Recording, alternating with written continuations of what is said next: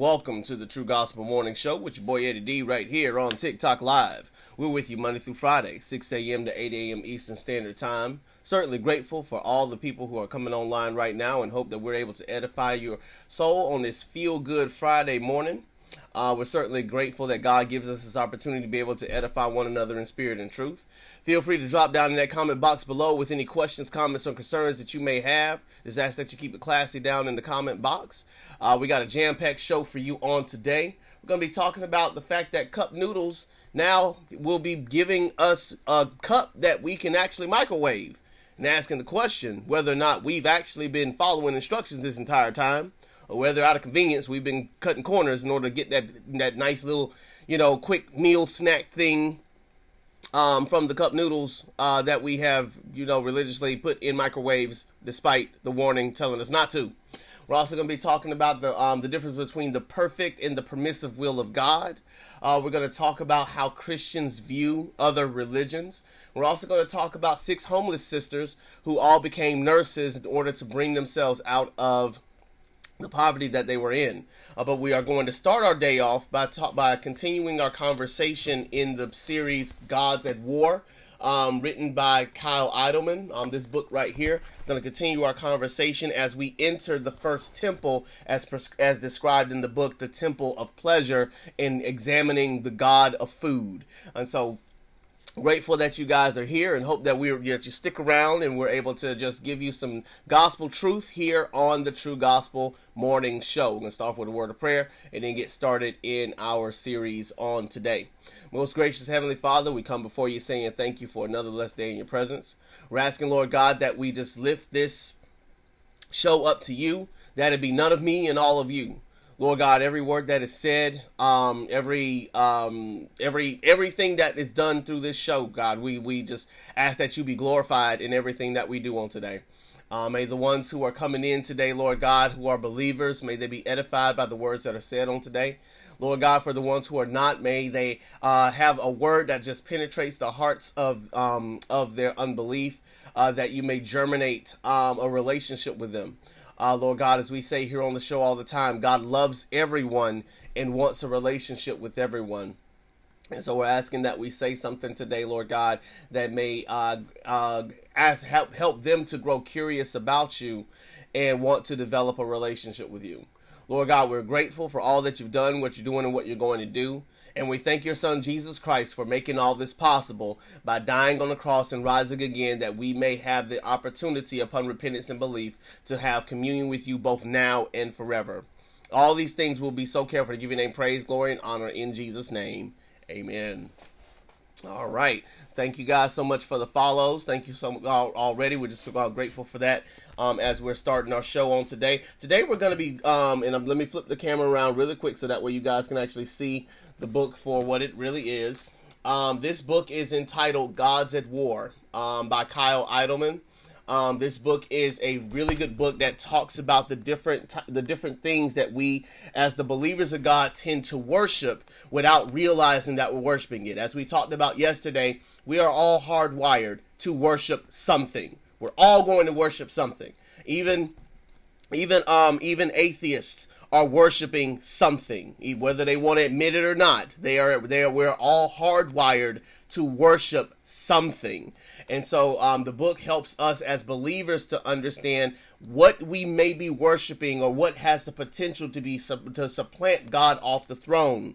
And so we spent this first um, the first few chapters, the first four chapters, talking about what idolatry and what worship really is, so that we can understand and unpack what it is that we may find ourselves t- tempted to worship over the course of our lives. And so if we can if we can see it, if we can understand it, we now know what to bring to God and what to have him slay on the altar so that way he is the uppermost of our affections, the uppermost of our attentions and the uppermost of our allegiances.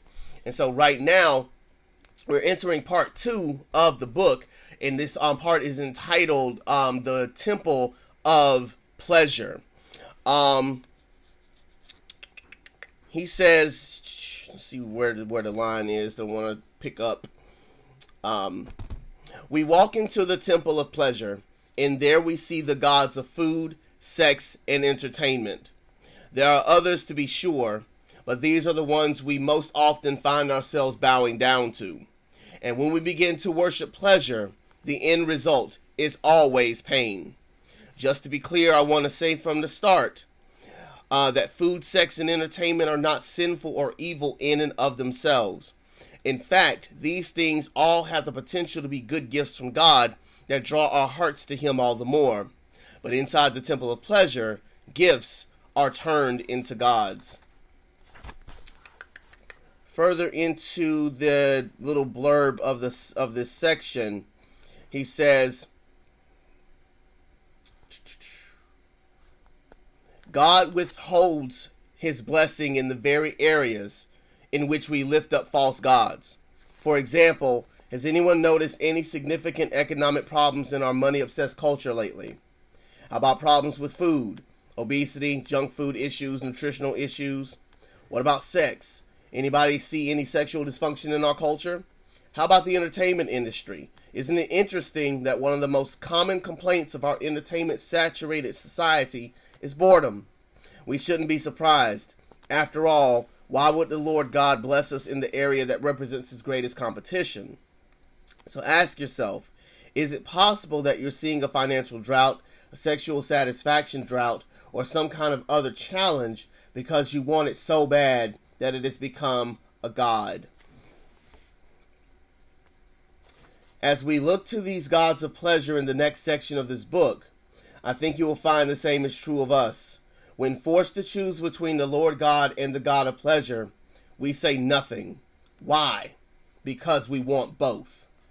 And so, what he tells us here is that we're we're always looking to be satisfied. We're always looking to have a, to have something that's going to satisfy our hearts and satisfy the longings of our souls.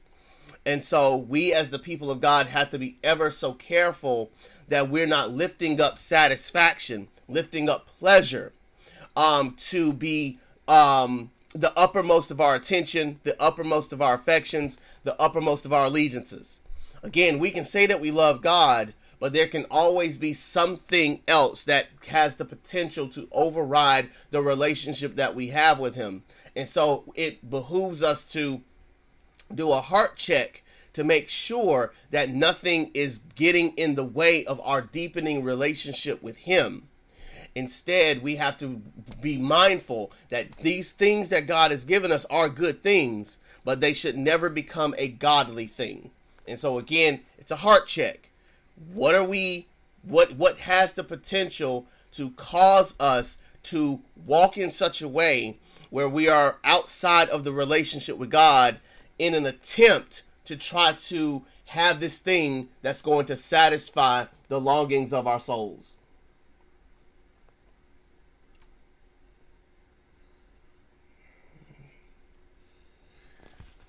So we go into chapter 5 and it talks about how it talks about the god of food. Um I want to go into this particular thing that it said because he told this long behind story.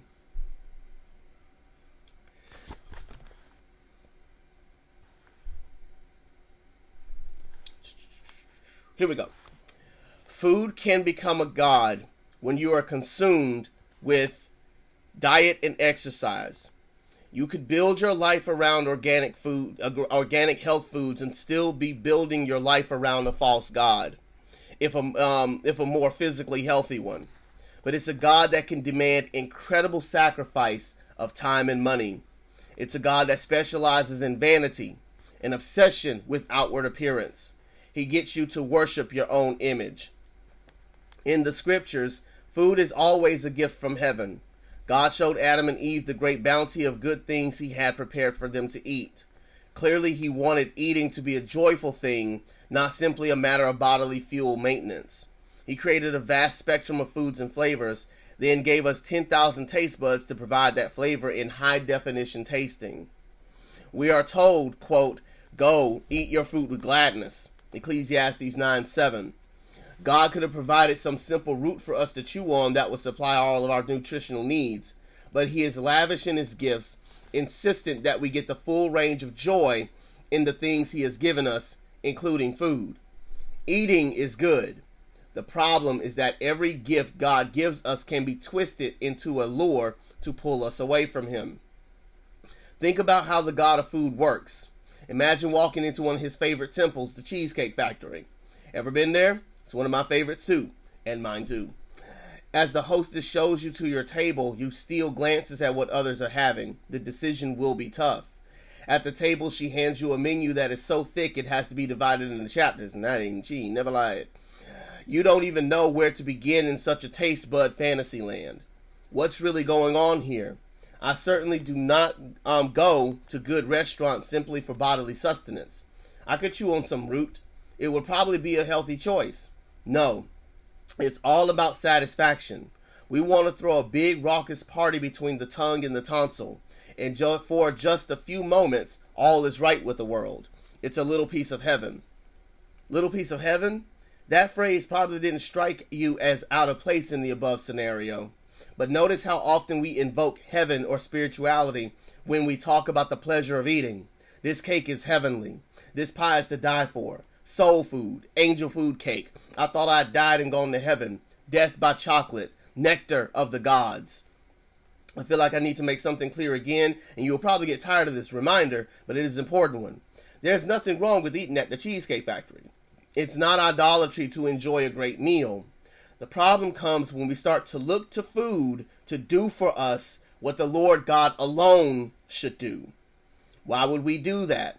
Well, maybe the day brought its share of disappointments. Maybe you didn't snare the promotion you were looking for. Maybe you had to endure another snarky email from the boss. Maybe the work itself has become drudgery for you. Maybe it's family issues, and the thought of going home makes work seem like a day at the beach. Instead of turning to God, how often do we try to treat our troubled soul as if it were a growling stomach? Have you found that nothing is better at the end of a long day than the bluebell pralines and ice, oh my god, pralines and cream ice cream? Just a random example. When the going gets tough, the tough get chewing. It provides a quick and obvious shot of comfort big dripping hamburgers on billboards, pizza, pizza commercials on the radio, fast food emporiums with drive-through walk drive-through windows, all along the road on your way home from work. All of these promising to make you feel better. We even call it comfort food. But think about this. Comforter is what God calls himself. He is the God of all comfort and he is ready to talk with you about your day. The Prince of Peace waits to give you his gifts and strengthen you. He wants to be your satisfaction. Frank Farrell has written, quote, a very large part of mankind's ills and the world's misery is due to the rampant practice of trying to feed the soul with the body's food. Paul says it like this in 1 Corinthians chapter 10. In what's in on all you do, whether you eat or drink, whatsoever you do, do all for the glory of God. For many of us, we underestimate the power of food. And as the writer says, we sometimes will turn eating into a spiritual endeavor in so much that food is not just to sustain us or to enjoy the flavors you know because we eat not just for um for bodily sustenance we also eat for we eat for pleasure as well and there's nothing wrong with that. You know, when you when you want what you want to eat, you want to eat. You want what you want, and it tastes good and it's satisfying the way that you it, it intended it to be. And so you were not just eating for the face for the sake of sustenance. Otherwise, we'd all be eating gruel every day. But no, we eat for satisfaction. Listen, a good, nice, juicy steak, you know, with some roasted um um broccoli, uh, with some mashed potatoes, and or baked potato. Like wife, I think I'm calling on you about what I want to eat later on. Um, but um, but you know those things. They, it tastes great when you put the flavors together, the salt, the pepper, the oregano, all that stuff. When you put it together and it's seared just nicely, like it's it's chef's kiss, you know. And so, um, I mean, hey, I I hear you, Nicole. Um, and so again, like we, there's nothing wrong with wanting what we want there's nothing wrong with what we want. The problem becomes when we are using food as a substitute to to solve the longings of the soul, the ills of the soul. You again had a long day or had a situation or a circumstance that happened in your life, and instead of turning to God for comfort, instead you're turning to food in order to comfort the longings of the soul. Some of us learn these things through our childhood, where anytime we had a problem or a situation or a circumstance, the first thing that they were given to us was not a comforting word from the Lord, but rather it's like, here you go, let's eat something. Here you go, put something in your mouth. Here you go, you know, here's this, here's that. And so, you know, over time, that became the way by which we dealt with issues, the way in which we dealt with problems. We would easily just go into the snack drawer, pull a snack, and, and, and down that snack in an attempt to solve the longings of the soul. So the food isn't about food anymore. It's about trying to cure an aching heart or cure an aching soul. And as a result, over time, that became the default position by which we solved our problems, solved our issues, or numbed our problems, or numbed our issues away. Instead of dealing with the issues or dealing with the problems or taking the problems to the Lord, we as believers will sometimes go to food and say, This is what's going to bring me comfort.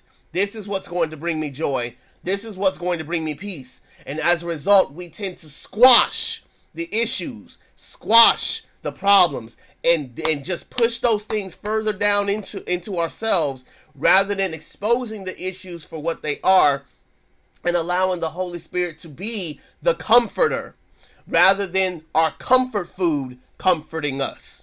Now, as I say that, I tell people all the time, especially my clients in therapy, I tell them there's I, I love being able to deal with issues, but it but it makes a difference dealing with issues over a plate of food. I'm not gonna lie. Something about having a having a full stomach just makes issues feel a little bit lighter.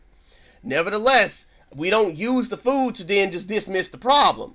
We gotta eat and talk. So don't just eat the food and then y'all ain't talking you still got to talk about the issues. You still got to talk about the problems. You still got to make, you know, make an, make an attempt to actually deal with what you need to deal with. Nevertheless, we got to be careful that we are not eating to solve the issues of our souls. God says he is the comforter. That when we become when we become a part of the kingdom, when we repent and believe, we become a part of God's kingdom and the Holy Spirit the comforter get is, is it's living literally living inside of us. And so we have the comforter living in us you know you know um uh, uh, residing in us abiding in us.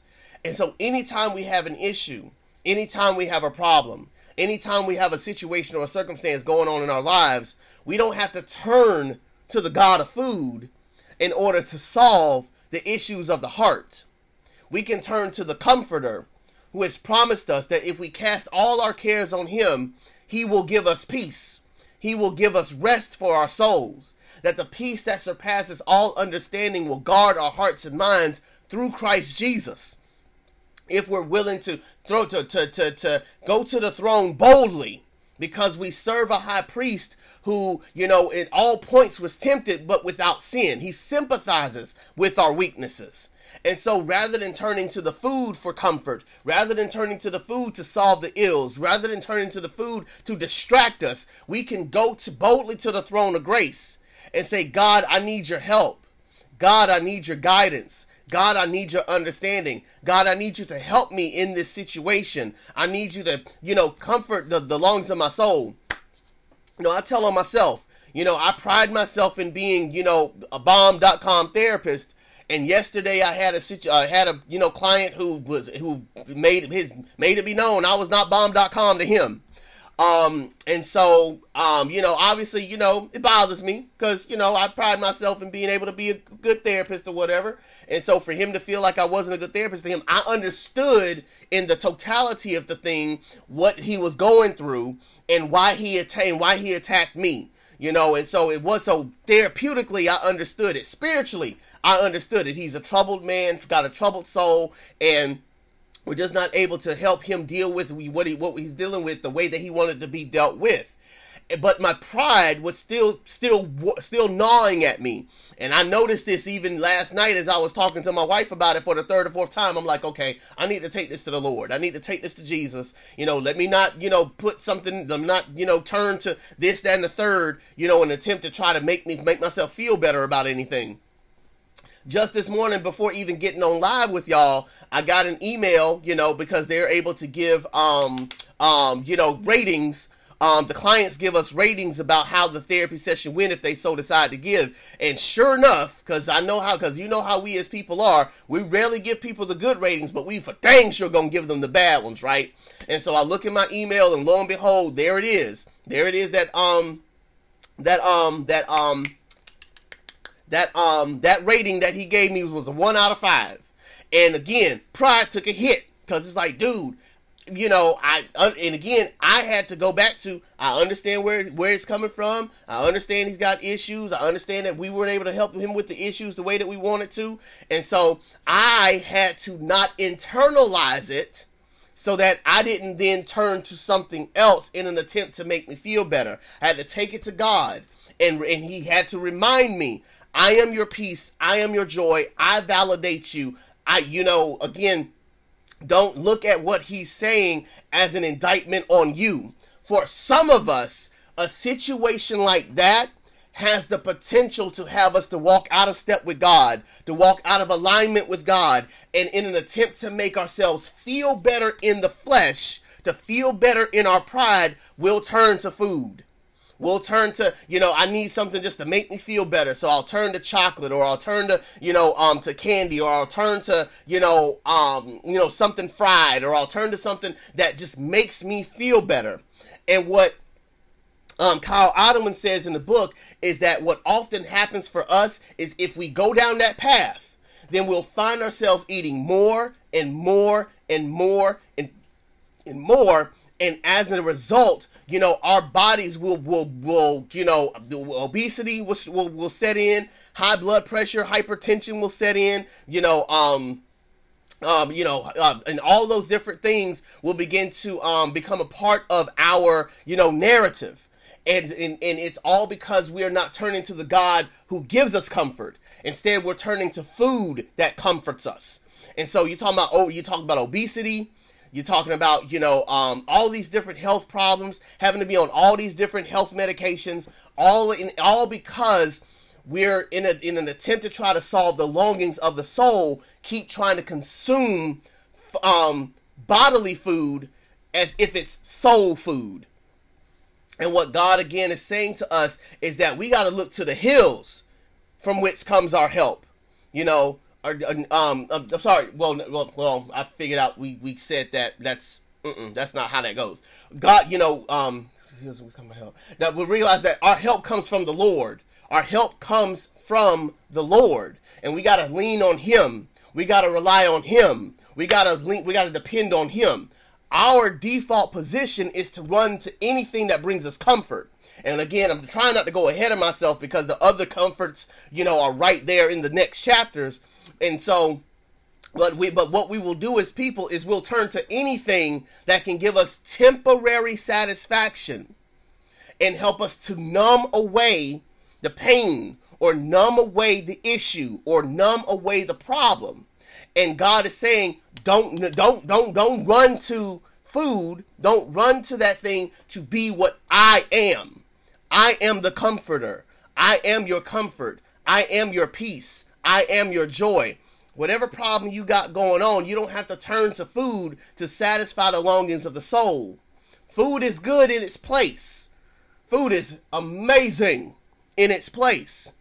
But if we're using food in an attempt to solve the longings of the soul, then we find ourselves digging a deeper and deeper pit in our souls. Because the only thing that can satisfy an eternal soul is something eternal. And God is saying to us, as the believers in God, I am the eternal peace. I am the eternal joy. I am the eternal comfort. And so be wise to not go to food to comfort the longings of your soul. I am your peace. I am your joy. I am your comfort. And so, let me see, where is it?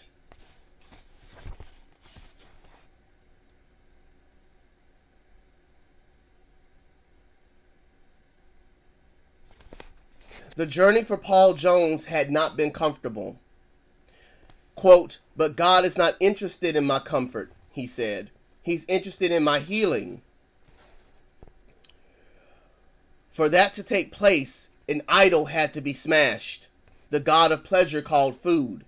Pleasure? What an irony that was.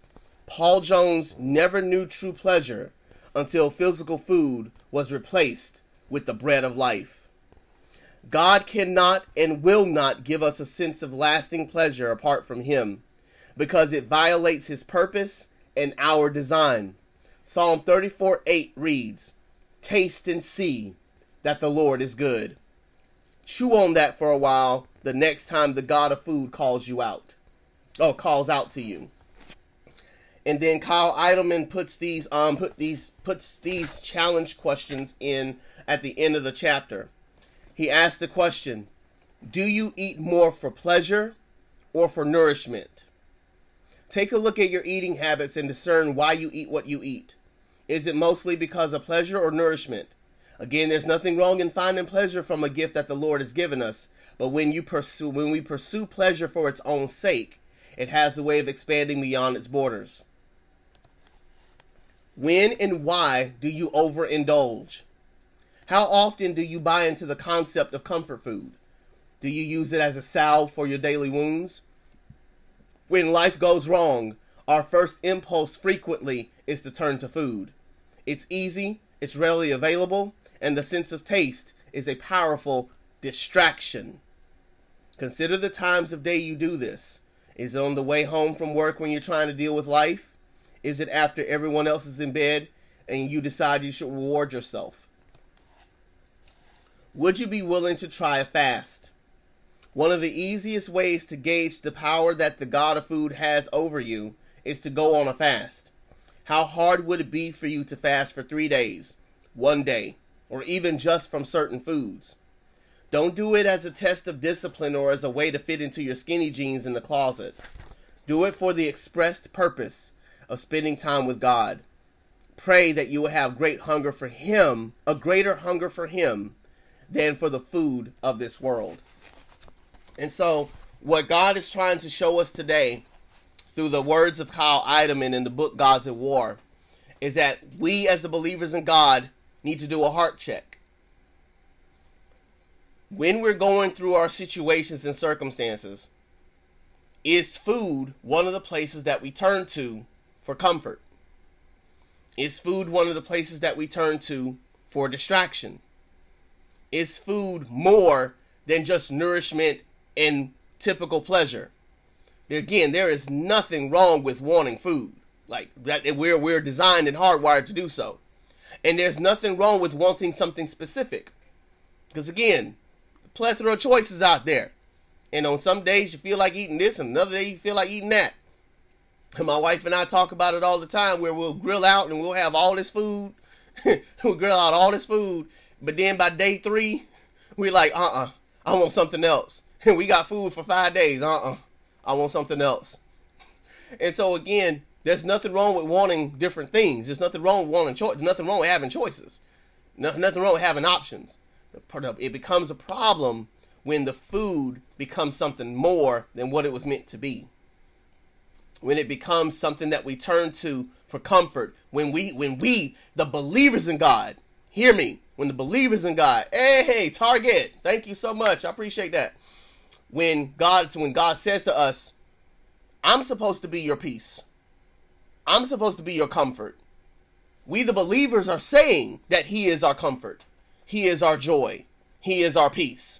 But then, how often again are we running to the gods of food, running to the gods of, you know, of, of Oreo, of Chips Ahoy, of bluebell ice cream, of you know potato chips, the god of um of of of of, of you know chocolate cupcakes, and the god of Skittles. You know that's that's my that's mine. You know that's my issue. The god of Skittles and the god of Hershey bars You know, the the the God of milk duds.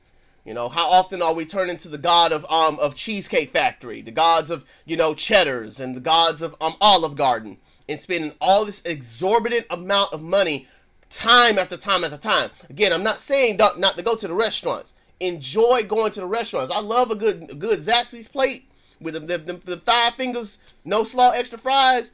Listen, satisfying to the soul. It feels like it's satisfying to the soul, you know. Um, but again, it in oh, um Matt Chandler in the book Recovering Redemption. Um, where is it? Where is it? Uh, might not be able to find it fast enough. Um, oh, there it is. I'm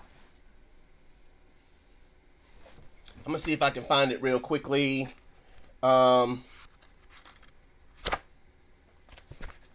see if I can find it. Ourselves, others, the world. Here we go. Here we go. Here we go. Give me a second. I think I can find it. Um. Yep. Here we go. He says the problem with these sorts of worldly pursuits, and we'll deal with this more fully in the next chapter, is not the activity we're enjoying, whether food or sex or shopping or whatever, is infused with innate moral wrong. On the contrary, food and sex and material enjoyments are part of what God has created for our pleasure and use. But when we go buy things with money we don't have because we're greedy for how they make us feel, comma, when we pull into the drive through because we're lonely and upset and the double cheeseburger just really settles us down, comma. When we're dying for sex because we're low in the confidence and approval tank and jittery from our own insecurity, comma. We're using the gifts of God as if them they themselves are gods. We're chasing them beyond the proper beneficial boundaries that um where we were designed by God to enjoy them, deciding instead that these items and activities can satisfy us all by themselves. We're elevating created things above their creator. And even though they fail us every bit as we readily fail ourselves, even though they prove just as incapable of fulfilling us as all the other people do in our lives, we still keep pushing that gimme button like blasted morons, fully expecting that the next time we snag whatever comes out of it will be the time when satisfaction finally takes hold, when the good feeling finally sticks around to stay. And so, like clockwork, we go down in flames again and again to our abuse or our lust or our sweet tooth or our credit line whatever particular desire is so pro- po- powerful and predictable at deceiving us. We grab for things that have never failed to disappoint us in the past, thinking that what we must need more than anything is more of it. More of the same things that's never been able to satisfy us before. That's the call of the world for you, and it's madness because the world doesn't have what it takes to redeem us. And so, again, what it's saying to us is that we have to be so careful that we are not elevating food to the to the um to the spot of deity. We have to be ever so careful that we're not using food as a supplant to the throne. That we're not usurping the throne of God and placing food in its in God's place. Again, we enjoy food for the glory of God. God gave us this food. God gave us this drink. God gave us this ability to be able to enjoy the pleasures of this world through the, again the food because again I'm trying not to get ahead of myself we're going to talk about other things later and yet at the same time God is saying to us God is saying to us that we got to be ever so careful that we're not putting food in his place food was never designed to satisfy the longings of the soul food was never designed to give us satisfaction, to give us joy, to give us peace on a spiritual level. When we enjoy food, it should roll up to worship to God. God, thank you for the flavors. God, thank you for the for the meal. God, thank you for what's, you know, soothing my aching stomach right now. God, I thank you.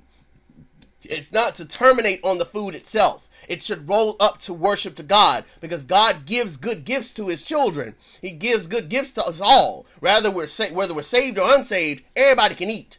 Whether we're saved or unsaved, everybody can enjoy good food, good wine, good you know beverages. Everybody can enjoy these things. So god gave them to us for us to enjoy. But the but the enjoyment of the thing should not turn our worship of the of our worship should not terminate on the thing. So our worship should not terminate on the food. Our worship should rise to god and say god i thank you. I'm so grateful to you for allowing me the ability to eat for allowing me the ability to taste I thank God when we go to Olive Garden, Texas Roadhouse, you know, when we go to um, you know, um, you know, you some other place I can't even think of right now because I'm so doggone hungry right now thinking about all this stuff.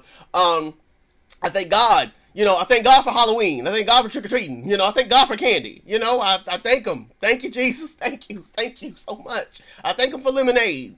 Lemonade tastes great. You know what I'm saying? Like, I, I, I thank God for that.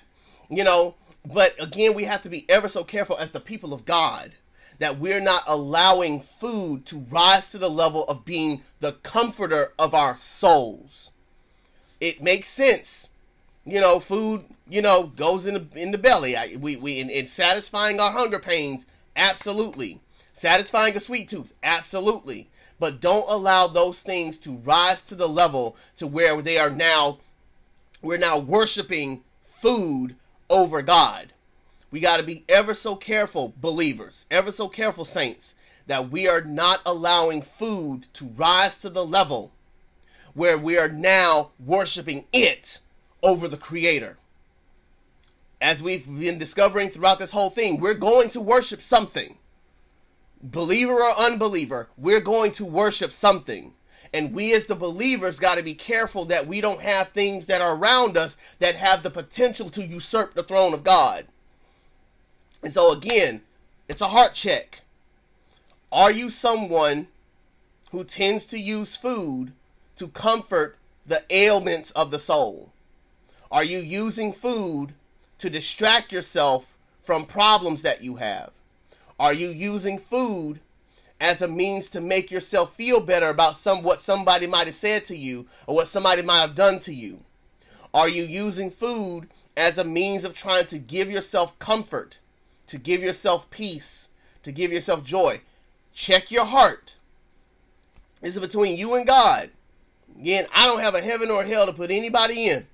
So you're not talking to me. Ask God, talk to God and ask Him, hey, check my heart. See if there's anything in there that's not like you, anything that's grievous in there. Purge it. And so, again, check your heart. Do you, are you possibly using food as a substitute for the Almighty God in all that He is He said time and again, I am your peace. I am your joy. I am your comfort. I am your satisfaction. Check your hearts today, saints, and ask yourself the question whether or not you may fall in this category. If you do, God is just simply saying, turn to me. Repent. Turn to me. Just turn around. This is not you. This ain't gonna cost you your salvation. Just turn around. Focus on me. Seek first the kingdom of God and His righteousness. You know, put him, but make him.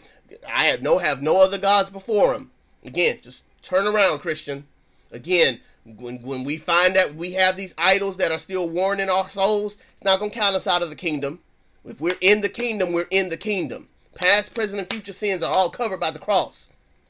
So when we see it, take it to the Lord, repent, just, just turn back to me, turn back to me, and ask the question: How can I use God instead of using food to satisfy the longings of the soul. He said, Ask in the door and it shall be given. Seeking ye shall find. Knock and the door shall be open. If, you, if we who are evil can give good gifts to our children, how much more will God give us the Holy Spirit if we ask Him? So, all the fruit of the Spirit, all the comfort, all the joy, all the peace, all the patience, all the kindness, the long suffering, the gentleness, the self control, all the, the love, all of that, God is saying, I got in ample supply. All you got to do is ask. All you gotta do is ask. You want it, ask for it. And it and he promises he will give it to us. And give it to us in such a way to where we're able to walk out um, you know, seeking him first and enjoying food in its proper place. In its proper place. You're watching the True Gospel Morning Show with your boy Eddie D right here on TikTok Live. We're with you Monday through Friday, 6 a.m. to 8 a.m. Eastern Standard Time. I want to thank y'all for the 2,100 likes that you've given us so far. Want to thank you for the gifts that were given, those um 16 fires. Hey, thank you so so much, Target, for um for for your gifts on today. Um, if you missed any part of this message or would like to hear past episodes of the True Gospel Morning Show, you can turn to Spotify and Apple Podcasts right now and subscribe to the True Gospel Morning Show, the podcast, and listen to every episode of our show from inception to now. We thank you guys so much. Thank you for every like, every comment, every follow, and every share. Um, thank you so much for watching, and we'll be right back in just a moment.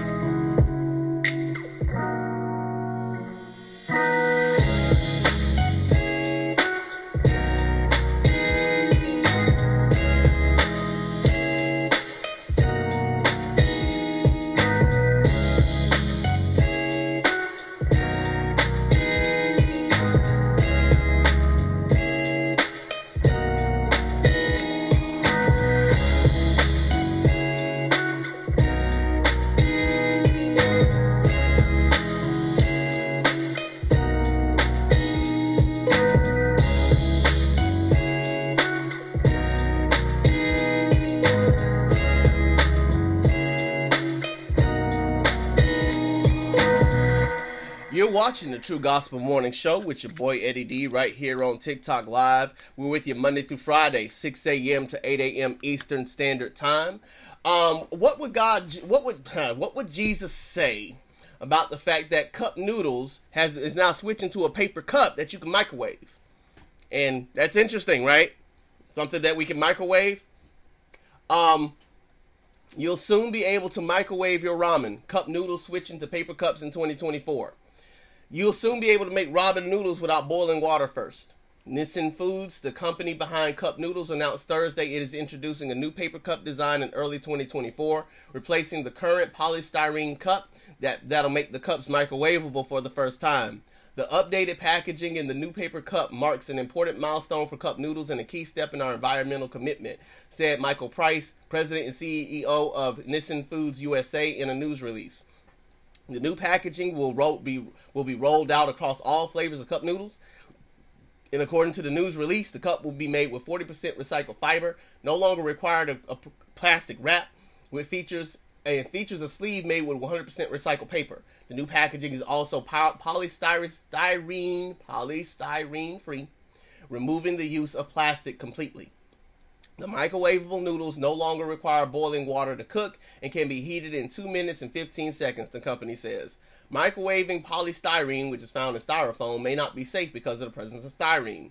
The compound has been linked to cancer, and substances may emit from the food containers at high temperatures when microwave. However, some polystyrene containers are safe to microwave if they've been approved by the FDA, which tests the safety of microwavable containers.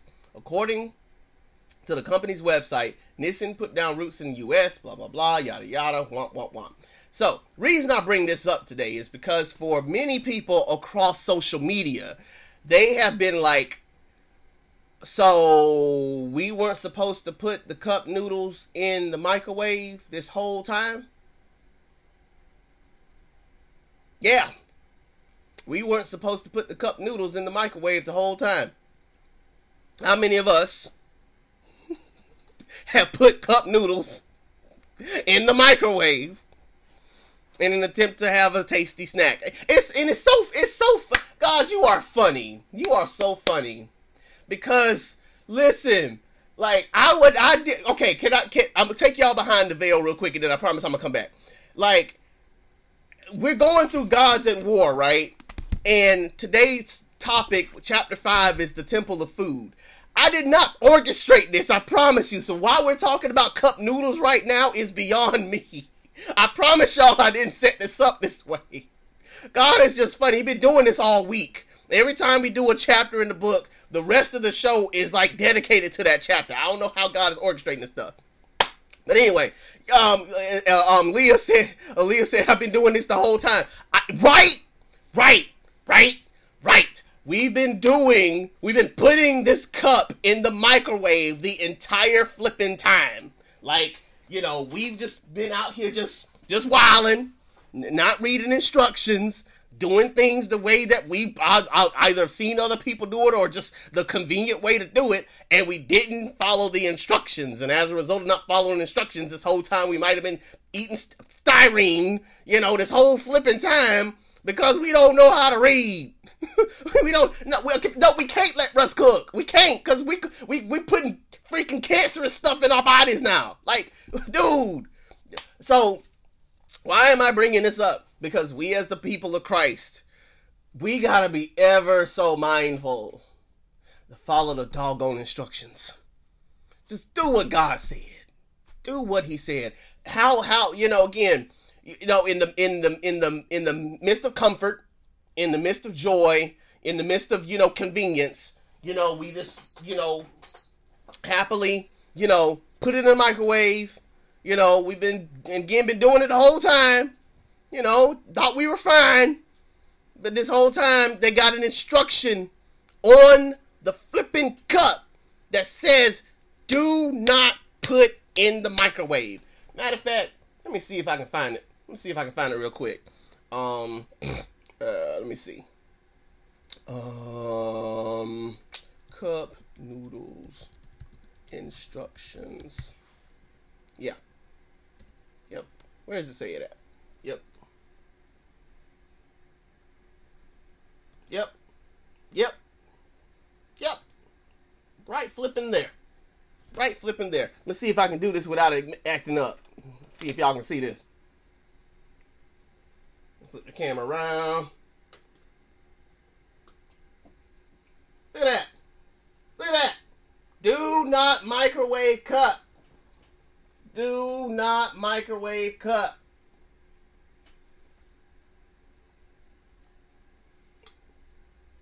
Could, couldn't be put plainer. Couldn't be put plainer.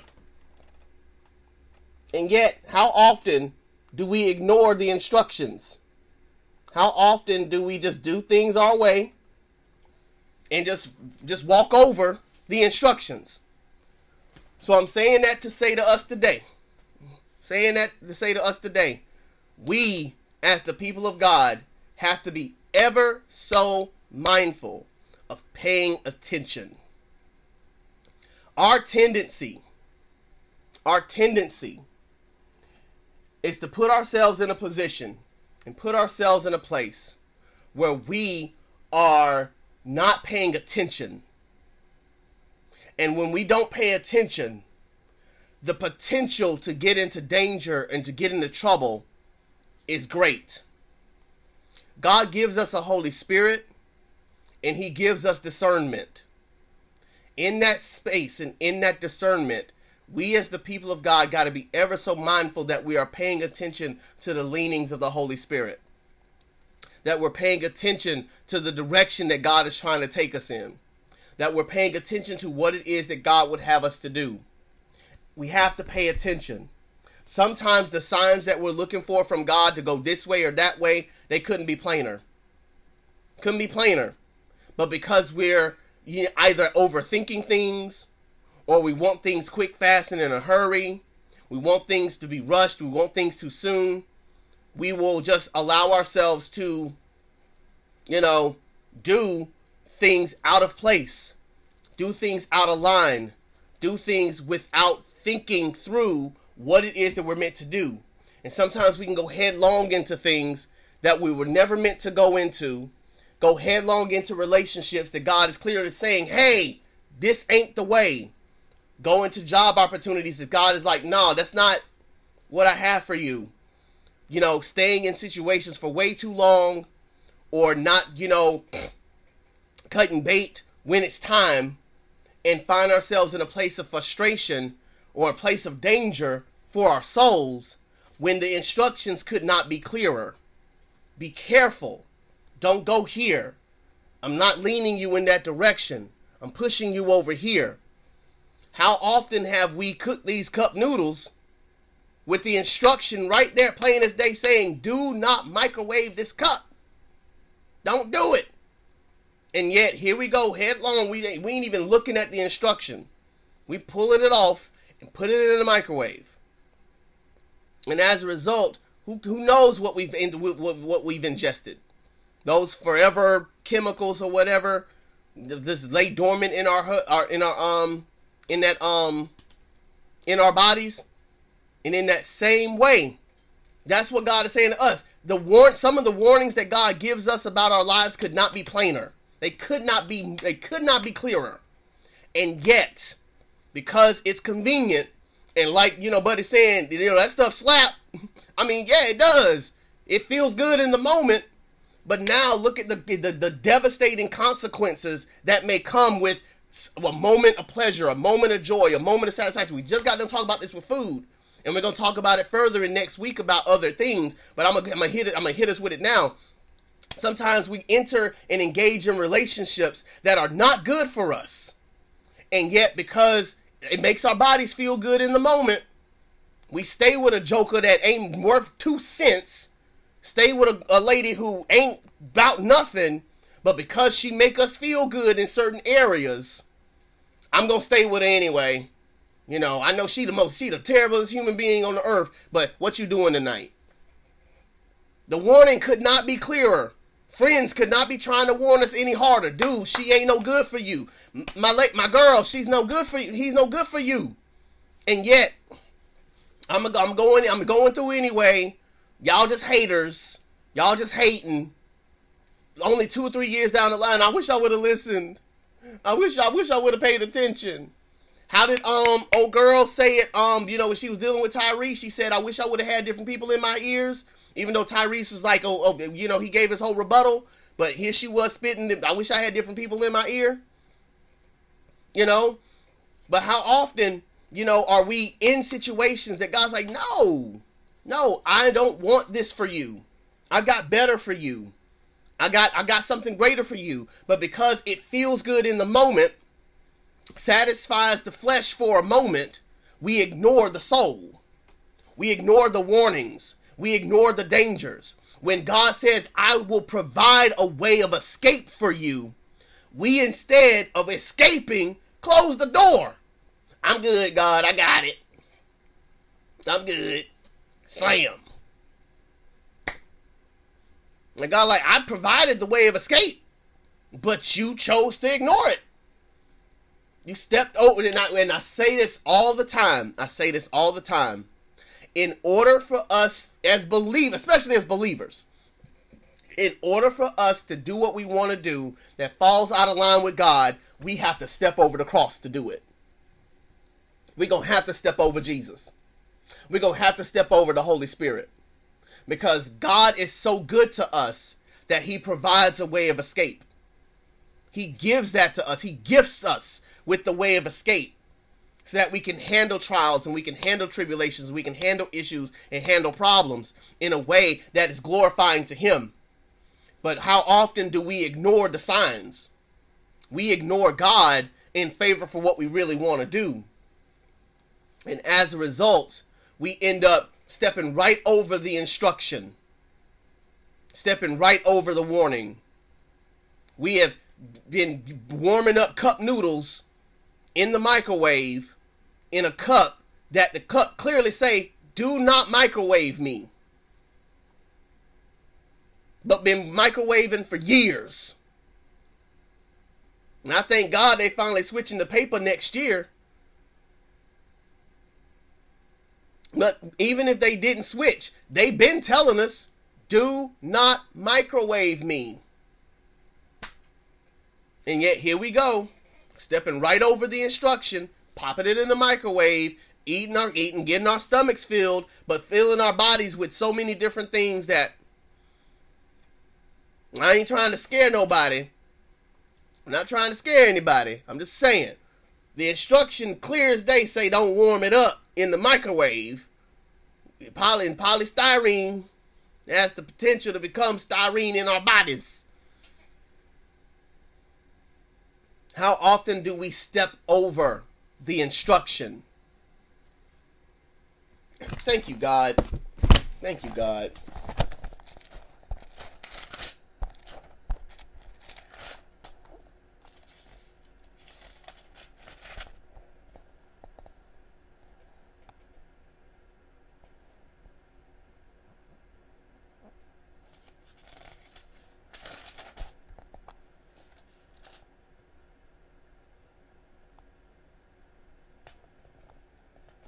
See if I can find it real quick.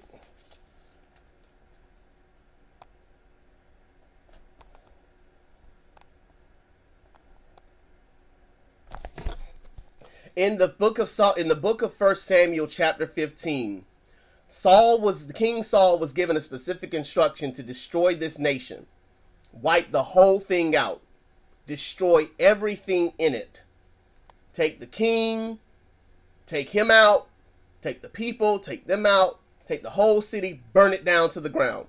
That was what he was told to do. Specific instruction. Do what I told you to do. Obviously, Saul doesn't do it. Captures the king, takes the spoils, takes some of the women, which is terrible. God did not condone that. I don't want nobody because see God condone. Shut up. God didn't condone that. Okay.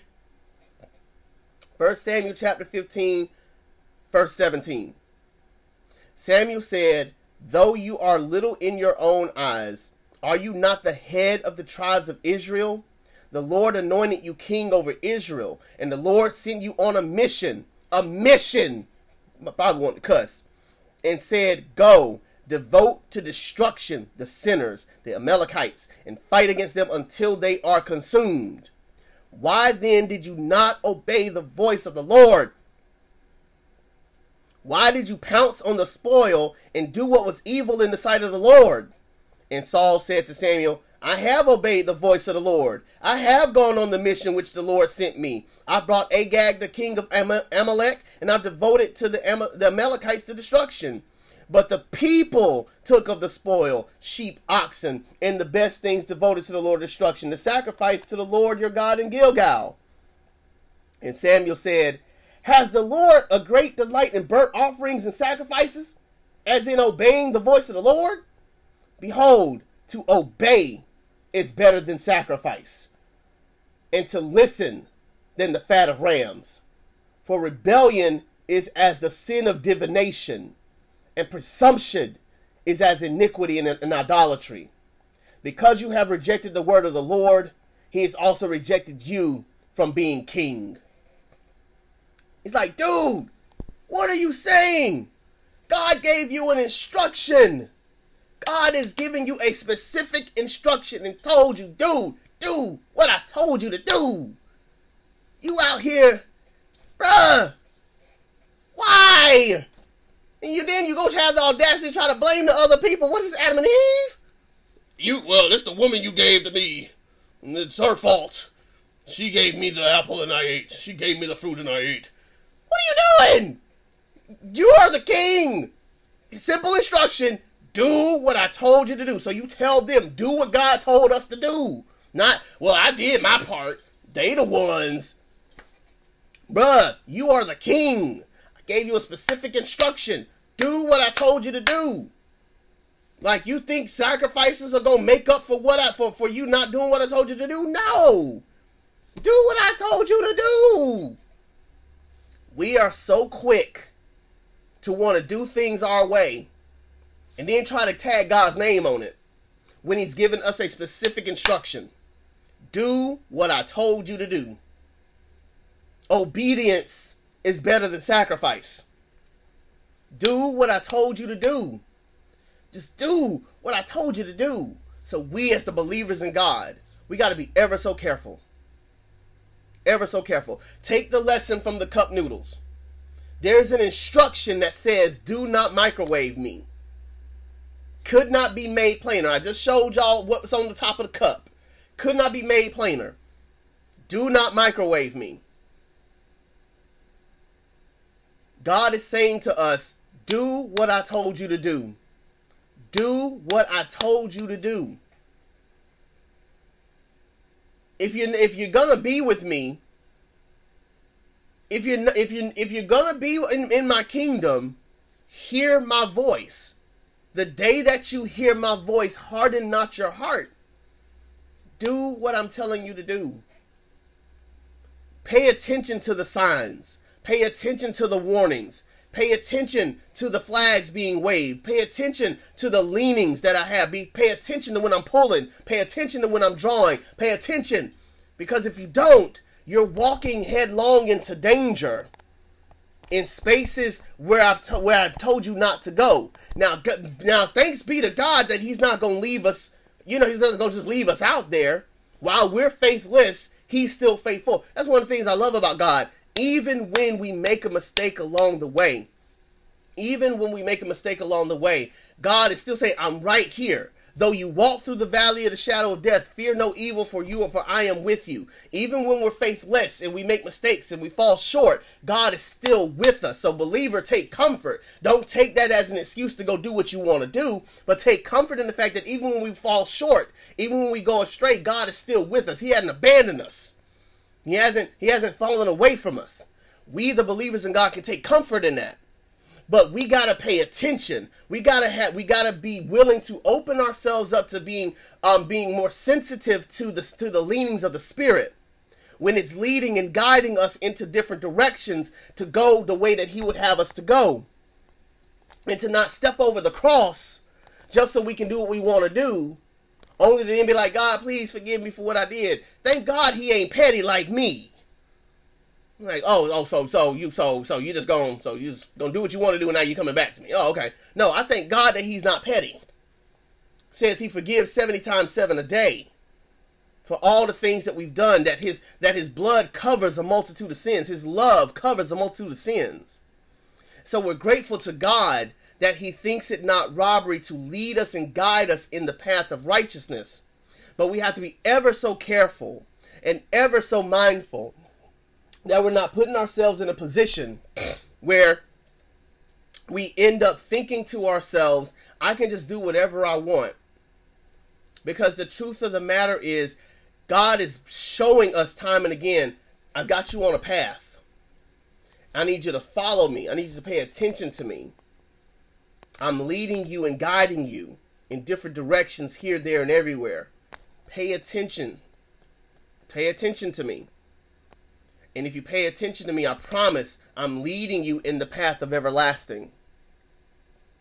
I've made perfect the bound the, the lines that I've set for you are, are set in heaven in, in heavenly places, in pleasant places, in delightful places. You just gotta pay attention to where I got you. Pay attention to where I'm leading you. Pay attention to where I'm guiding you. And if I show you a warning, pay attention to the warning. Because sin always over promises and under delivers.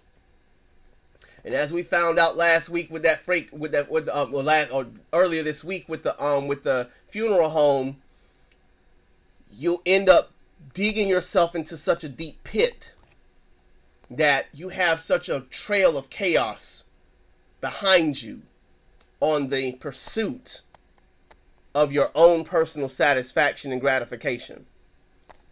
And so, again, I say all that to say to us today be careful. Be careful that you are paying attention to the signs of God and paying attention to what He would have for us to do as His people and as um and as he has as he continues to show us exactly what it is that he would have us to do. You're watching the True Gospel Morning Show with your boy Eddie D right here on TikTok Live. We're with you Monday through Friday, 6 a.m. to 8 a.m. Eastern Standard Time. Certainly thank you for each and every one of you who have been on the live with us so far. Thank you for the 2,200 likes. Thank you for the comments, the follows, and the shares. If you've missed any part of this message or would like to hear um, past episodes, you can go to, to Spotify and Apple Podcasts right now and subscribe to the True Gospel Morning Show, the podcast um, and listen to all of our episodes from inception to now. Thank you guys so much for watching, and we'll be right back in just a moment.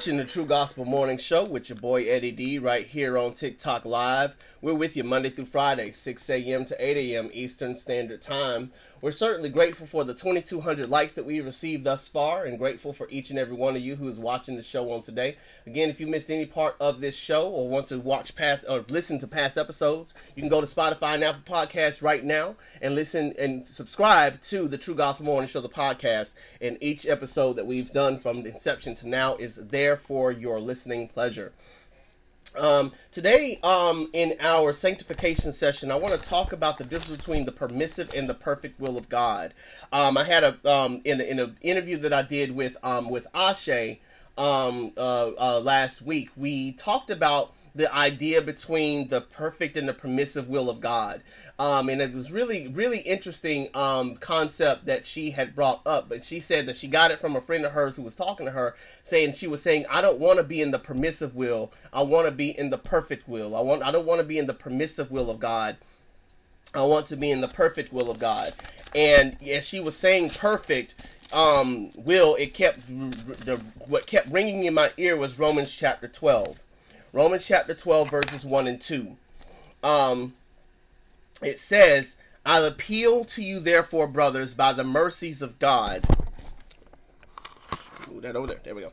Um, I appeal to you, therefore, brothers, by the mercies of God, to present your bodies as a living sacrifice, holy and acceptable to God, which is your spiritual worship. Do not be conformed to this world, but be transformed by the renewing of your mind, that by testing you may discern what is the will of God, what is good and acceptable and perfect. Um, there is a distinct difference between the permissive will and the perfect will. A distinctive difference between the permissive will and the perfect will. Um, when talking with unbelievers, um, a lot of times they will talk about how, you know, if God be so good, then why would he allow all these different things to happen in the world, right? They'll talk about, you know, all the different things that people do wrong.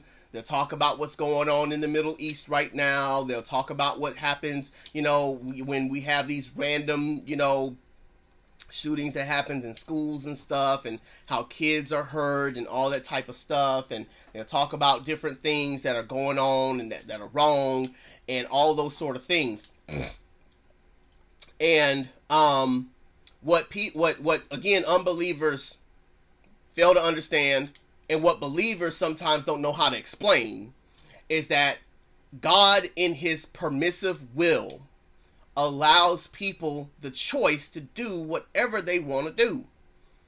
Then the permissive will of God is such to where you are able to do whatever you want to do. God's love for us is such to where he does not want to force us to into a relationship with him. He will not force us into a relationship with him.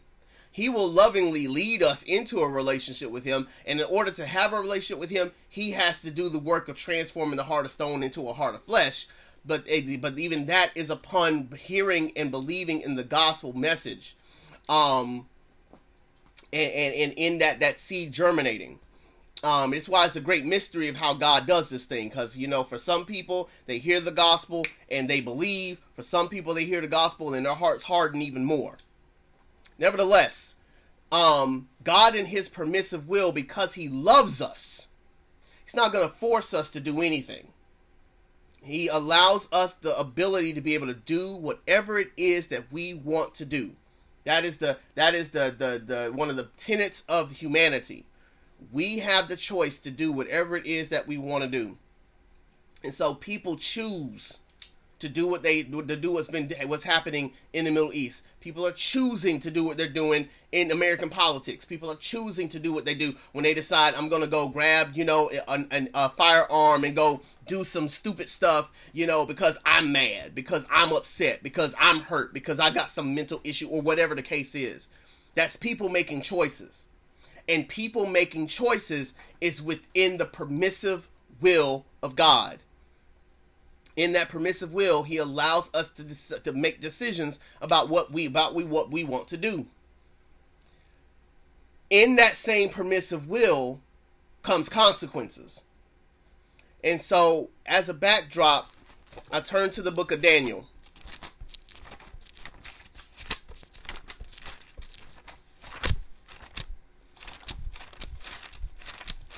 Gonna be a lot of turning. A lot of turning. Ezekiel. Daniel. There we go.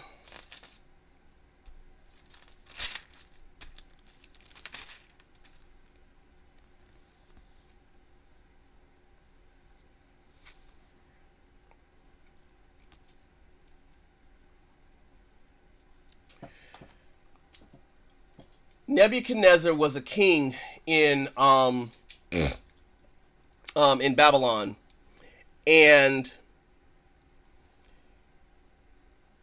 he knew who God was, but he ain't know God. You know, he, he knew about him, but he ain't know him. Daniel had did some things for him, and he was like, dude, you know, your God pretty bomb.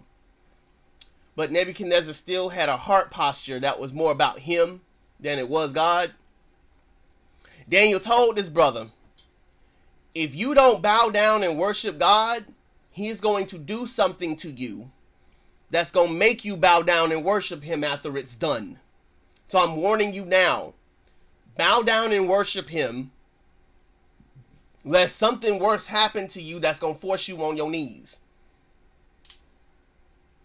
Nebuchadnezzar, seeing what God has done and all the miracles and the precepts and the and the righteous acts and all that kind of stuff that he's done over the course of the past several years, you would think, like, bet.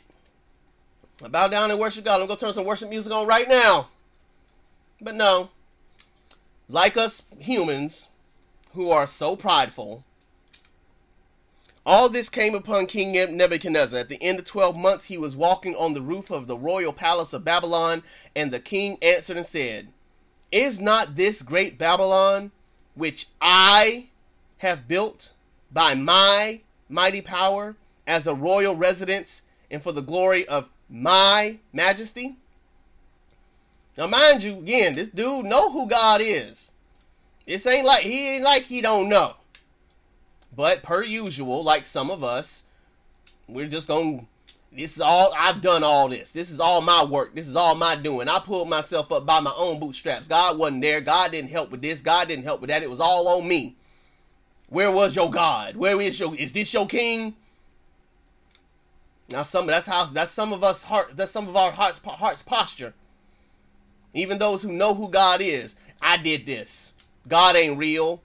That ain't true. How one of the commenters just said, prove, prove to me God's existence. That's not true. That's not real. God's fake. God's imaginary. Urgh. God said, bet. While the words were still in the king's mouth, there fell a voice from heaven.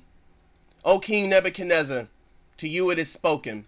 The kingdom has departed from you, and you shall be driven from among men and your dwelling shall be in the beat with the beasts of the field, and you shall be made to eat grass like an ox, and seven periods of time shall pass over you until you know that the Most High rules the kingdom of men and gives it to whom he will.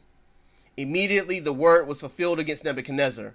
He was driven from among men and ate grass like an ox, and his body was wet with the dew of heaven until his hair grew long as eagle's feathers, and his nails were like bird's claws. And God had him stuck like that for seven years. Gave him up to a debased mind for seven years. He became a prodigal son for seven years. He became a reprobate. He was already there. God just pushed him over the edge. In the permissive will of God, God will allow us to go out as far as we want to because he's not going to make you do anything. If he so decides that he wants you, he's going to let you go out there and do what you do. Realize that these gods out there that we're worshiping are not going to satisfy the longings of the soul. And then at some point, you're going to look at us and be like, So, do you want to worship me now? Everything else you tried has failed. Everything else you put you put you put in your body has failed. Every person that you've sampled has failed. Whew. Every person out there who you thought was going to be the one that's going to give you what you needed has failed. Every book that you've read on six ways to do this, seven ways to do this, nine ways to do this has failed.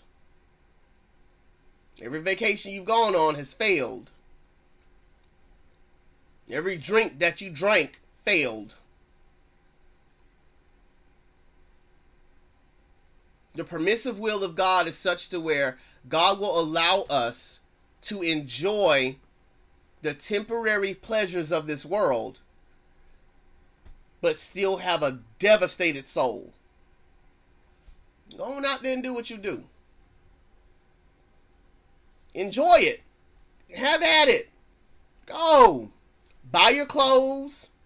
Buy your shoes. Buy your Gucci.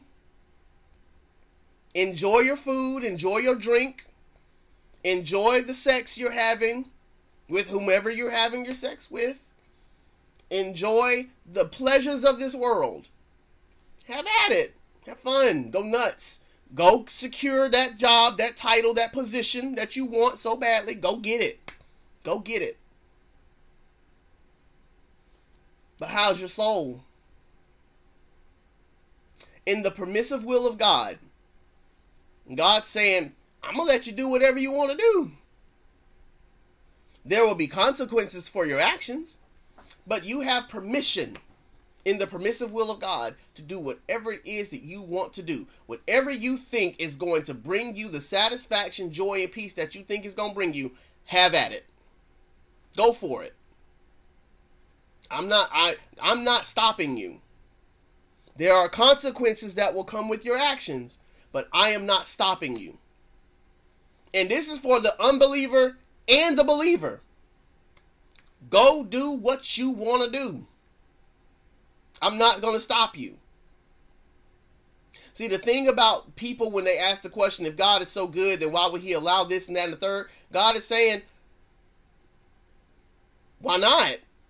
Because at the end of the day, you're going to do what you want to do. I'm not going to stop you from doing what you want to do. If I did, it wouldn't be love. I'm not going to force you to love me. Go do what you do. But everything that we do has a consequence, whether it be good or bad. So you got to decide what you want to do. And that is the permissive will of God. And the thing about the permissive will of God is that in that space, what's best for us is within the permissive will, but it's not, but everything that we do in the permissive will is not in the perfect will. Because the perfect will is what will maximize our spiritual flourishing. Notice spiritual flourishing which means there's some places that we can't go. There's some things we can't do. There's some people we can't interact with. There's some activities we can't touch. Because to do so would be damaging to the soul. We must use spiritual discernment not conforming to this world, but being patterned after who, who um being transformed by the renewals of our minds, so that we can know what the perfect will of God is for our lives. But recognizing that the perfect will for our lives is what will bring about the greatest amount of flourishing for us. That if we choose the perfect will of God, we guarantee that our souls will be anchored in peace our souls will be anchored in joy. Our souls will be anchored in love, even if it means we have to sacrifice some things along the way. I can do whatever I want to do. I can do whatever I want to do. But in doing whatever I want to do, it may not be expedient for me. Going back to 1 Corinthians chapter 10, Verse 23 All things are lawful, but not all things are helpful. All things are lawful, but not all things build up. We got to check. Yeah, I can do whatever I want to do, but is doing what I want to do going to satisfy the soul? Is doing what I want to do is doing what I want to do going to allow me to be in the best place possible that God wants me to be. Our tendency, our tendency is to want what we want and hope that God tags that we can tag God's name on it. But we got to be ever so careful, ever so careful that we are not walking in God's permissive will and instead walking in his perfect will. And to know that we have to have our minds transformed by the by its renewal every single day. It's why we pray the prayer, thy will be done Give us this day our daily bread. Thy kingdom come, thy will be done on earth as it is in heaven.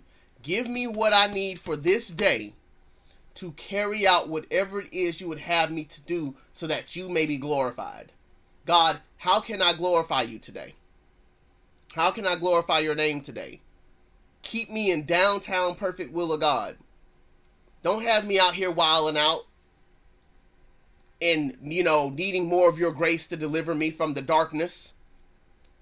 Don't have me out there in the permissive will where all these things are happening and my soul is being tormented. Allow me to walk in your freedom. Allow me to walk in your peace. Allow me to walk in your joy. Allow me to walk in your satisfaction. Allow me to walk in your glory so that I can be at peace in my soul. So that I can be at peace in my soul. We, as the people of God, have to be ever so careful and ever so mindful that we're not walking contrary to the will of God. Everything is happening through, uh, under God's orchestration. No doubt about it. Everything is happening because God designed it this way. Everything is happening because of God's, you know, um, his um omniscience. He knows all, he sees all, and he is underneath everything, orchestrating everything, got his hand in everything. But we have to be willing. We have to be willing and able to decide hey, I want to be in the perfect will of God. I want to be in the perfect will of God.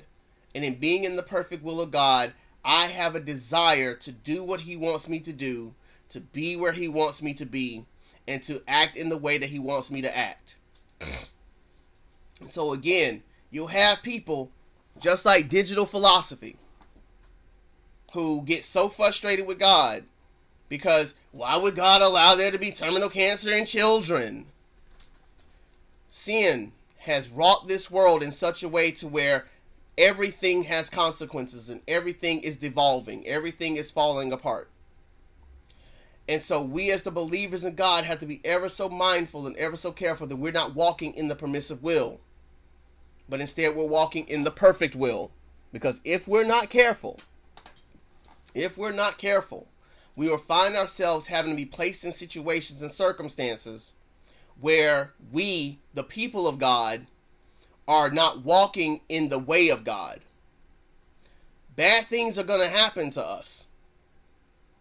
We can't escape that. We live in a broken world where broken people do broken things, and broken things happen to broken people. But at the end of the day, we, the believers in God, have to be ever so careful that we are walking in His perfect will. Because in His perfect will, our souls will have peace. We got to remember something as, as I'm talking to digital philosophy. We think that the end game for human flourishing is that everything be perfect. But it's not about this physical world being perfect. It's about our souls. You can have cancer and still have a soul that is at peace. It's not about our bodies being at peace. It's not about our circumstances being at peace. It's about our souls. We are in a spiritual war. We're in spiritual warfare. We're in spiritual, you know, dimensions. We are a spirit. We are a soul. This body is going to pass away. How God decides that that's going to happen, it's on Him. The same way that we don't want kids to die of cancer is the same way we don't want people who are 95 years old to die at all because they're our grandparents. But guess what? Death happens to us all. It has to. Heaven and earth is going to pass away. God never said that we were just that, that everybody's just going to go to sleep. No, some people are going to suffer before they die. It is what it is. But it's never been about the body. So the kid that's dealing with terminal cancer, do they have a relationship with the Lord? Do they have a relationship with the Lord? If so, God can take that body. I'll see them in the next life. I'll see them in the life to come. What can they do? To, what can man do to this body? Kill it? Okay. Well, if I, Paul said it like this: If I'm here, I'm in the Lord. If I'm dead, I'm with the Lord. So, death, where is your sting? I'm scared of you. Where, where is it? What can, what can, what can death do to me? Nothing. So again, we say all that to say as the believers in God, we must walk in the perfect will of God and be careful to not just to not merely walk in the permissive. We're all walking in the permissive. But we as the believers don't want to just be in the permissive, but we want to be in the perfect will of God. Because it's in the perfect will of God that our souls have the greatest flourishing. It's about the soul and how our souls are able to flourish in a world full of chaos where people are who have the permission to do whatever they want to do, however they want to do it, whenever they want to do it, with, with whomever they want to do it with. And so I challenge all of us as the believers today.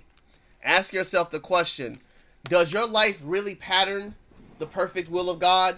Is your or is your life patterning more of the permissive? And only you can know that. So do a heart check today and ask yourself the question where does my heart truly lie? Is it with the Lord or is it with something or someone else? You're watching the True Gospel Morning Show with the with your boy Eddie D right here on TikTok Live. We're with you Monday through Friday, 6 a.m. to 8 a.m. Eastern Standard Time. Thank y'all so much for the 2,200 likes. Really do appreciate y'all for that. Thank you for the gifts that we've received today. Thank you for the likes, the comments, the follows, and the shares. If you missed any part of this message, you can go to our Spotify and Apple Podcasts right now and subscribe to the True Gospel Morning Show, the podcast. Listen to all of our episodes from our inception to now. Thank you so much for watching, and we'll be right back in just a moment.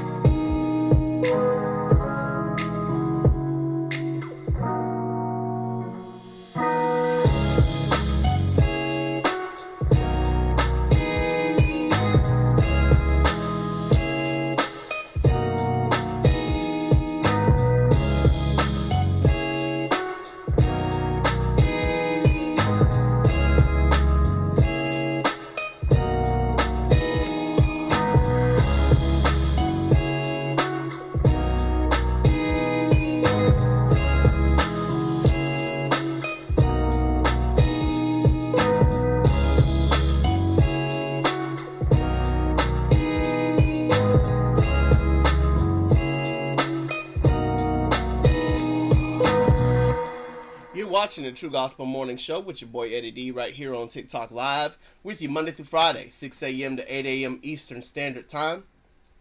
Someone asked the question in the chat What is the Christian view of other religions?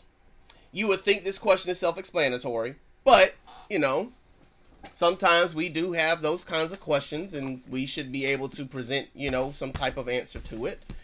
And so here is my response to that kind of, to that question. Um, any other religion that is not Christ, that's not about Jesus, it's not about the gospel of Jesus Christ, is a false gospel. Any other God that's being worshiped outside of the God of Israel, the God of Abraham, Isaac, and Jacob, the one who, you know, whose son is Jesus Christ, who died on the cross and rose for our sins, is idolatry. You know, it's an idol God, and that is the short version of that. Now, the reason why Jesus is different from all the other gods in this world is that every other god in this world, especially the major the major the major players, all of them are expecting you to do something to earn your salvation. In order to be saved by them, you have to do something. You got to earn your keep. You got to earn your way in. So you got to clean yourself up. You got to do the good deeds. You got to seek forgiveness from others. You got to sacrifice in some type of way to those deities. You have to become, you have to, you know, ascend. You have to rise to a certain level in order to be considered a part of what they got going on. Every major other every other major religion, there's a requirement. A requirement in which you earn the right to enter. You earn the right to get in. You earn the right to be a part of. Um, even in the new age stuff that we see today, it's all about trying to ascend trying to go upward to heaven, trying to become godlike, trying in, in not not Christ-like, you know, like we say here, but trying to be godlike in so much that they're like the Tower of Babel. I'm trying to get up there so that way I can be I can be the man. I want to be the woman. Some people in this chat alone have said we are gods, and so you know we so it's so we're, we're worshiping ourselves. We're not worshiping a God out there. We're worshiping ourselves. You know, and so we try to ascribe to be the best version of ourselves as if the best version of ourselves is the self that's going to save self. And for a lot of us, it feels good to feel like we're the master and commanders of our lives. It feels good to be in control. It feels good to have our hands on the steering wheel and say, I am the I am the reason why. I am doing this. I'm doing this for myself. I'm doing this because it makes me this, or I'm doing it because it makes me that. Blah blah blah blah blah. having control is a god. Being in control is a god. And it requires a whole lot of sacrifice in order to be the master and commander of your own life.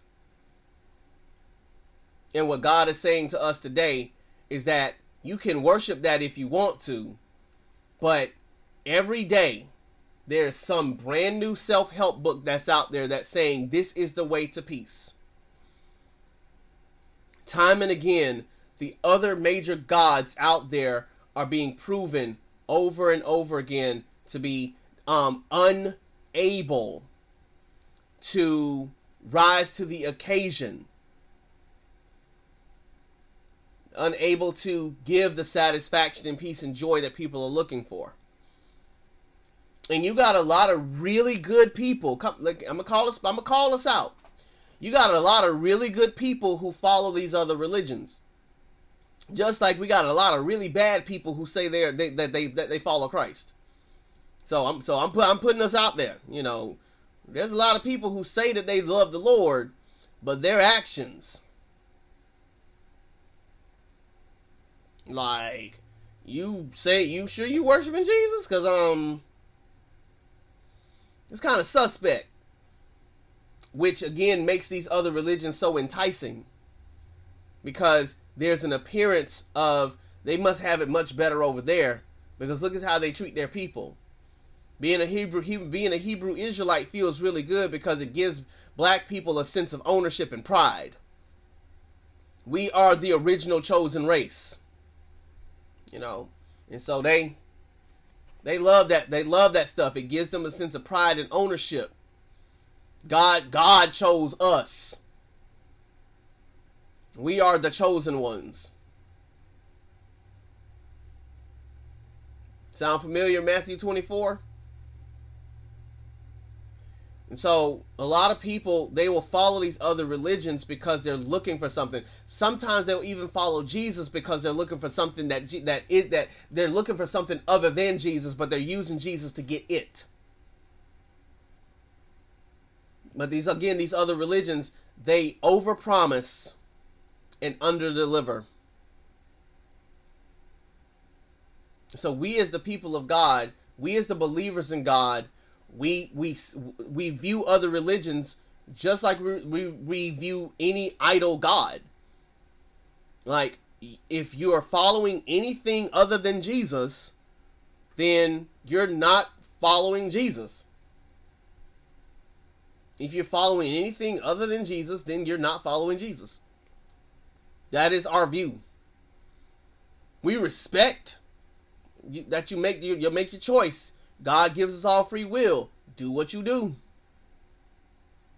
But he warns us you go down this road, you go down this path, I promise you it's not going to give you what you think it's going to give you. And you got a lot of people that are going to live and die by what they believe in. Do what you do.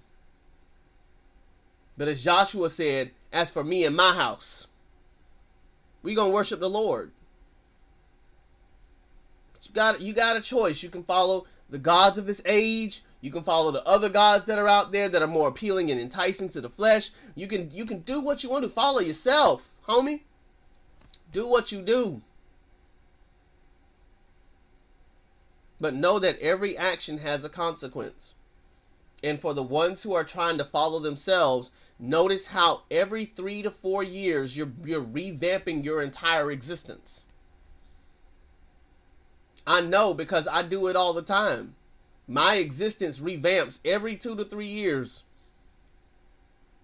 There's some new project that I'm working on. There's new there's some new thing that I'm doing. You know, my wife picks on me all the time how I love rearranging stuff in the house, rearranging furniture if by any means possible because, you know, every so so often I need a change.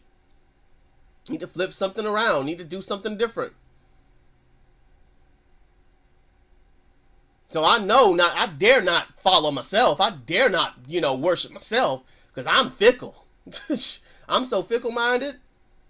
And we all are. Every two to three years, we're changing up. Every two or three years, we're doing something different. Like, we're we're we're we're always see we're always seeking something to satisfy the longings of the soul. And God says, hey, go do what you do.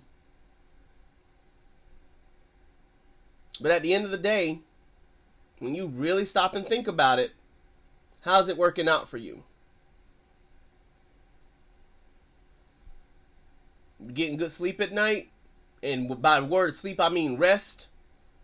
Because some of us, present company included, sleep is evading us like freaking. But rest. Are we resting in our souls? Are we going to continue to use the excuse of, I don't like how those people are, or those people are, you know, that's why I don't believe, to then not believe yourself? Because, yeah, just like with other religions, Christianity got some bad apples too. We're, we're called human beings for a reason. We're not perfect. We're gonna mess up. We're gonna make mistakes. We're gonna fall short.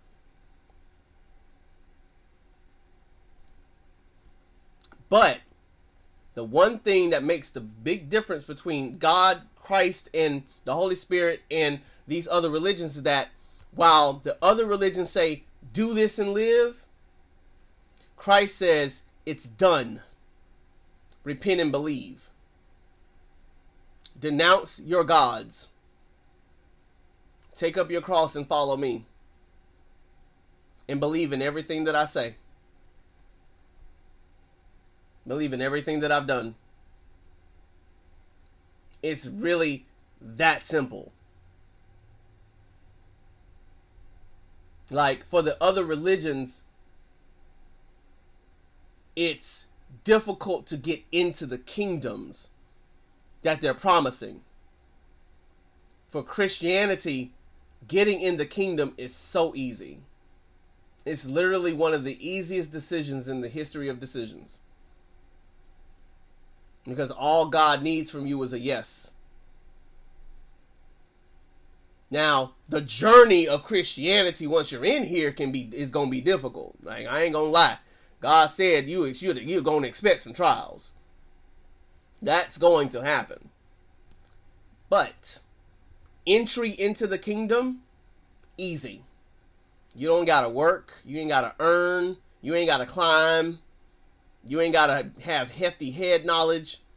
Jesus saves is all you need to get into the kingdom.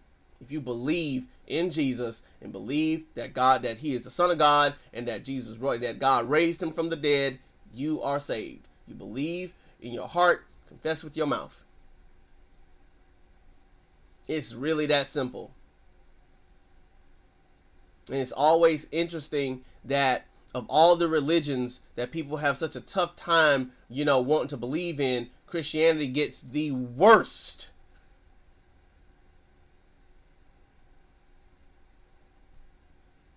Ah, see, because it caused wars and people are always fighting over this and da da da da. Yep. You're right. You're 100% right. And shame on them for doing that. But at the end of the day, what's your alternative? And how is how is that how is your soul doing? Because it's easy to look out into the world and say, I'm, I, i have arrived. Look at Nebuchadnezzar. You looked out into the world, like, I've arrived. I made it. But your soul. Your soul. How's your soul doing? So again, I'm saying all that to say, when it comes to other religions, They're not Jesus. That's that's the that's the short and long end of it. They're not Jesus. So if they're not Jesus, then it's idolatry. If it's not Jesus, then it's spiritual adultery. It's that simple. Do what you want to do. Again, we're not we ain't out here trying to clown, cause, cause no shame. Do what you want to do. You want to follow other stuff? Do what you do. You want to follow the sage and all that? Do what you do. You want to follow your ancestors? Do what you do. You want to follow um, Hebrew Israel Israelites? Do what you do. You want to follow Muslim? Do what you do. You want to follow you know Confucius and Buddha and all them? Do what you do. But at the end of the day, at the end of the day, what does it profit a man to gain the whole world and lose his soul? The wages of sin is death, but the gift of God is eternal life through Christ Jesus. It's why Jesus said, I am the way, I am the truth, I am the life. No one shall come to the Father except through me. So again, you can try to get to God on your own by some other means if you want to.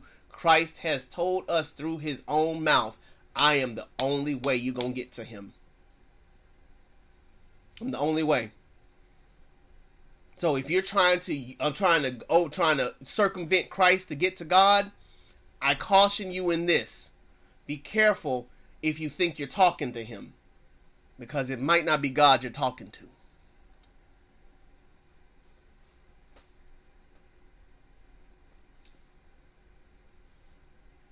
Just saying.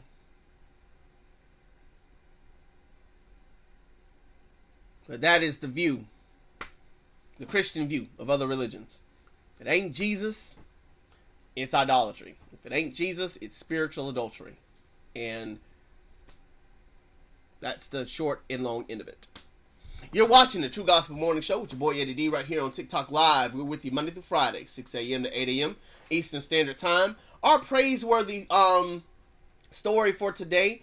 Uh it's uh October 21st, 2023. Six homeless sisters are all becoming nurses together. Quote, it's our bond that kept us going. Um, six sisters who have spent the past 10 years homeless have refused to let their ordeal stop them from pursuing their dream of becoming nurses. The nightmare be- that upended their childhoods of the Lawrence sisters began in 2013 when their parents, David and Yante, I'm sorry, and Yannette, lost their home in the New York City borough of Queens, and the brood began hopping from the home of one family member and friend to the next. Quote, it was challenging, Lauren, now 24, tells Peoples in this week this week's issue. There are a lot of very bumpy, depressing times. Two years into the family's ordeal that began in 2013, David told his daughters who had been struggling to attend school while moving every few months that he didn't that he didn't there's a typo there that he didn't I guess he didn't want their situation to keep them from getting an education. They put they didn't put the word want in there. Before long, the six oldest Lawrence sisters who were in, then in their late elementary and middle school years were enrolled in a homeschool program with dreams of one day earning their GED. Quote, he didn't want what we were going through, um, says Dominique 25, to hold us back. Just said that.